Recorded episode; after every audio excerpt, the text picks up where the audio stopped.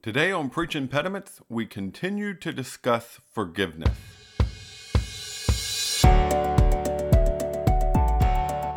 In our churches, we love to use big words. We obfuscate our pedagogy through superfluous grandiloquence, manifesting hubris instead of demureness. See what I mean? Inconceivable. While I might have a speech impediment, I certainly do not want to have a preach impediment. These get in the way of God's message reaching our hearts and minds. Let's dig through those big words and learn something incredible. Thank you for joining us again on Preach Impediments. This podcast is made possible by EdenHollow.com. And of course, we would love for you to go over there and check out the things happening with Eden Hollow. This week, we were able to really dig into the concepts of forgiveness, and we did so with Keith Stonehart. I hope you were able to listen to that episode, and that episode was helpful to you. But I want to go back and discuss some of the things that Keith and I really just didn't have a lot of time to dig into. One of the parts of our discussion earlier in the week was about the story in John chapter 8 of the woman at the well and how that story related to the concept of forgiveness. And I hated to lose that, but it was already longer than our typical episode anyway. And I thought that would be something that I could dig in with you today as we talk about forgiveness. Forgiveness is defined as many things. Oftentimes, we use the word to talk about not being angry or resentful anymore or, or to stop those feelings. Another definition I've heard is that forgiveness is a restoration of a relationship to the status it had before the problem happened. And I particularly like that definition because it focuses on the relational side of forgiveness instead of the transactional side, uh, as the previous definition does with the no longer feeling angry or resentful. Because we really do tend to think of forgiveness in those two different categories. Some of us think of forgiveness in terms of transaction. Somebody did some wrong thing to me, and I must forgive that wrong action. It is a reaction to an, a, a particular set of bad decisions. Whereas the Bible often speaks of forgiveness in terms of relationship, that it is God restoring us to a relationship with Him. He is forgiving and forgetting those transactions because he desires that relationship. And I think being able to separate those two concepts is helpful to us, and that's what Keith and I spent some time talking about. But what I wanted to dig into today is not just the concept of forgiveness, because we tend to think of that almost exclusively in terms of God forgiving us we think of it in terms of being forgiven or being the forgiven. Well, I want to talk about it from the concept of being the forgiver and what we learn about being a forgiver from the story we find over in John chapter 8. So let's start with a reading of that particular passage. The story is just from verse 2 down through verse 11. It's not very long, but I think it can be helpful to us in this discussion. At dawn, Jesus went to the temple again, and all the people were coming to him. He sat down and began to teach them. Then the scribes and the Pharisees brought a woman caught in adultery, making her stand in the center. Teacher, they said to him, this woman was caught in the act of committing adultery. In the law, Moses commanded us to stone such women. So what do you say? They asked this to trap him in order that they might have evidence to accuse him. Jesus stooped down and started writing on the ground with his finger. When they persisted in questioning him, he stood up and said to them, The one without sin among you should be the first to throw a stone at her. Then he stooped down again and continued writing on the ground. When they heard this, they left one by one, starting with the older men. Only he was left with the woman in the center. when Jesus stood up, he said to her, Woman, where are they? Has no one condemned you? No one, Lord, she answered. Neither do I condemn you, said Jesus. Go, and from now on, do not sin anymore. Here we've got an, just an incredible story here about Jesus and his forgiveness and his willingness to be forgiving to a woman who honestly didn't deserve it. She was a woman who was caught in uh, really abhorrent sin, especially when compared to the Old Testament law and the way that they would have viewed this woman. Uh, it, it, it's a pretty bad scenario that she's been caught in, yet it says here that he forgave her. Now, it doesn't use that term specifically, but that phrase he uses at the end, neither do I condemn you, being that Jesus is Lord and he is judge, the fact that he did not condemn her is significant. There's also an unstated aspect of the story of relationship. In any story of forgiveness, there has to be the one who is in a position of authority, who has superiority of some sort. He's the one who needs to do the forgiving. And there must be the one who is in the position of submission, the one who is in trouble, the one who needs to be forgiven. In this story, obviously, Jesus is the one who is in the position of authority. He is the one who is, is the teacher that she has been brought to. And then there's the woman who has been caught in sin. She's the one in trouble. She is the one who needs to be forgiven. Now, what happens to allow for forgiveness, especially in a situation where forgiveness is not earned or forgiveness is not even asked for, is that there must be a relationship that is more important than the transaction. There must be a relationship that needs to be preserved that brings about the forgiveness. In this case, you have Jesus, who, as far as we know, does not know this woman at all, unless you want to argue from a supernatural viewpoint of him being Lord we have no idea of any sort of human personal relationship between Jesus and this woman. But there is forgiveness because Jesus loves her. Jesus desires that she be in a right relationship with the Father. And so he says, Neither do I condemn you. Go and from now on do not sin anymore. Now, that statement of forgiveness is itself interesting because it gives us a very clear picture of how to forgive somebody. First of all, you need to state the forgiveness. He says, I do not condemn you. I don't know how you get any more bluntly uh, obvious about the forgiveness that you're offering to somebody. And then there's oftentimes even the stating for the basis of the forgiveness. Here, while he doesn't say, Because I am your Lord, she has already said that. No one, Lord, she responds when he asked, Has no one condemned you?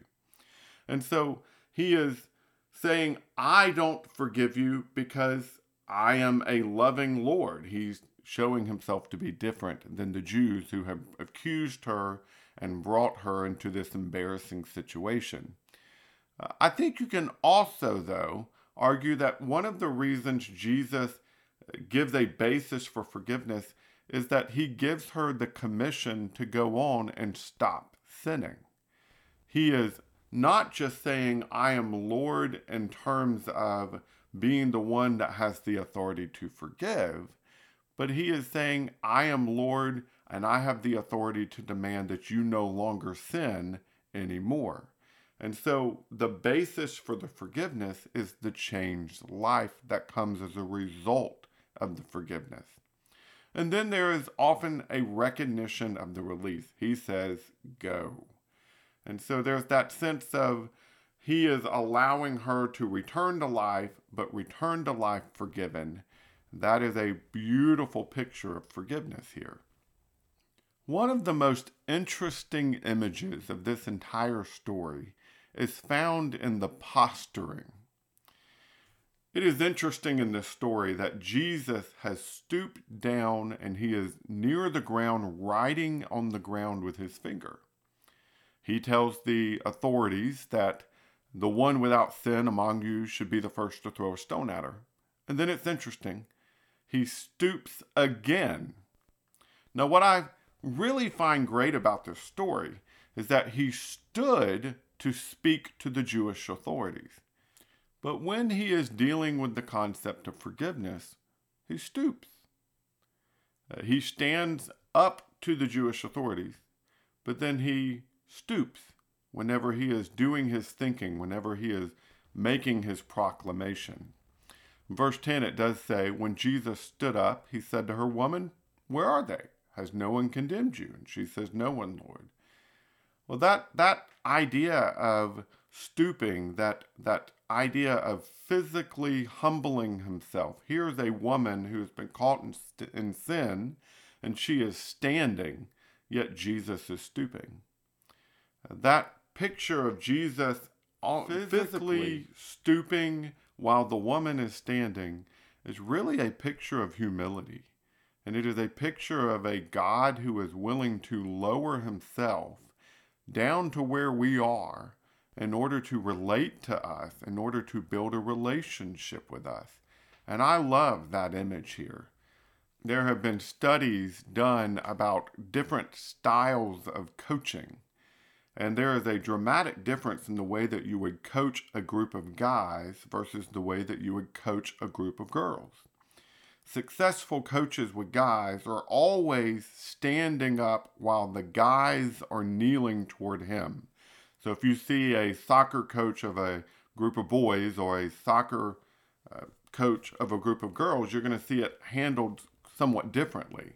For the boys, often what you'll see is the coach standing in the middle of a circle of boys who have been told to take a knee.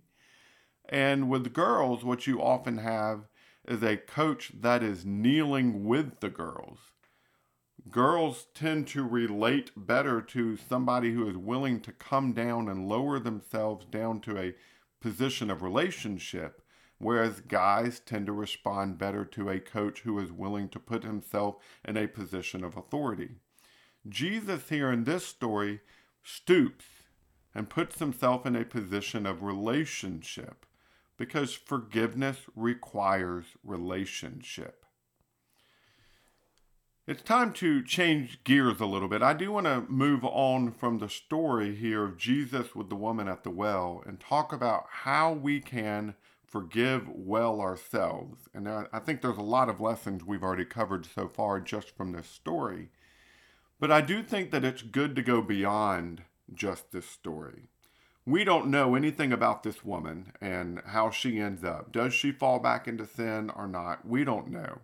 We don't know if Jesus had any more interactions with her while on earth.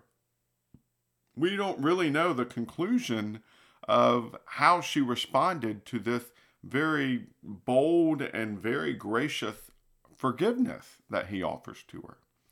But I will say, and I don't think you'll have a hard time agreeing with this, that if there were interactions in the future, there's a few things we know about Jesus.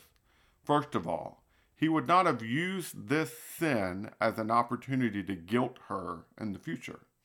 I don't know that he ever would have brought it up again. What has been forgiven has been forgotten. We read that in Hebrews chapter 8 and Hebrews chapter 10. We know that God forgives and forgets.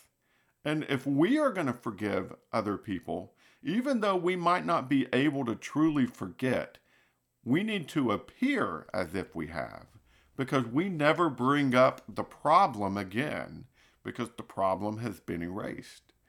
Secondly, I believe Jesus would have had a focus on the relationship and not the transaction as they moved forward.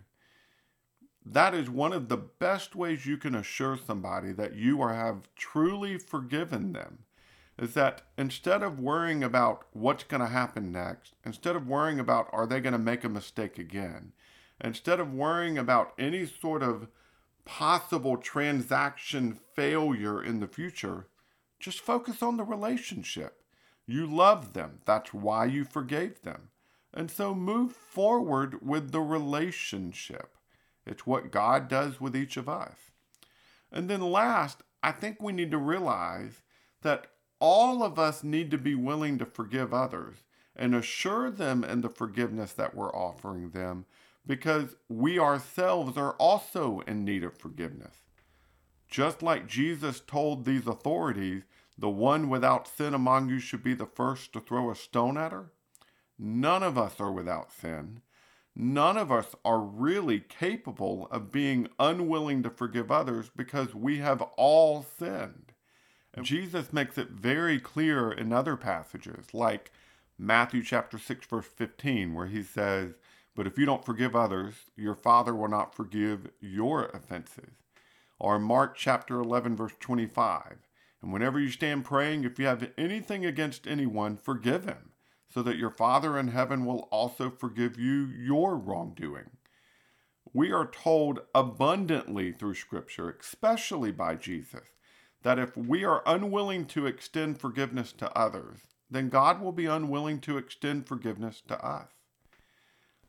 One of the best ways we can assure others that we have truly forgiven them is to talk about our own failures instead of bringing up their failures.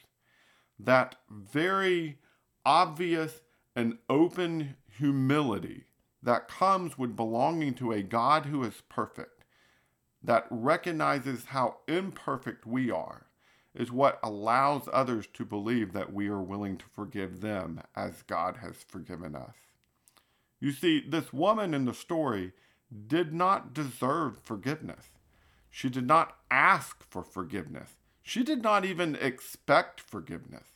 My suspicion is, not knowing what she knew about Jesus, is that she believed she was being brought before a man who was going to condemn her and that she was on the way to her death.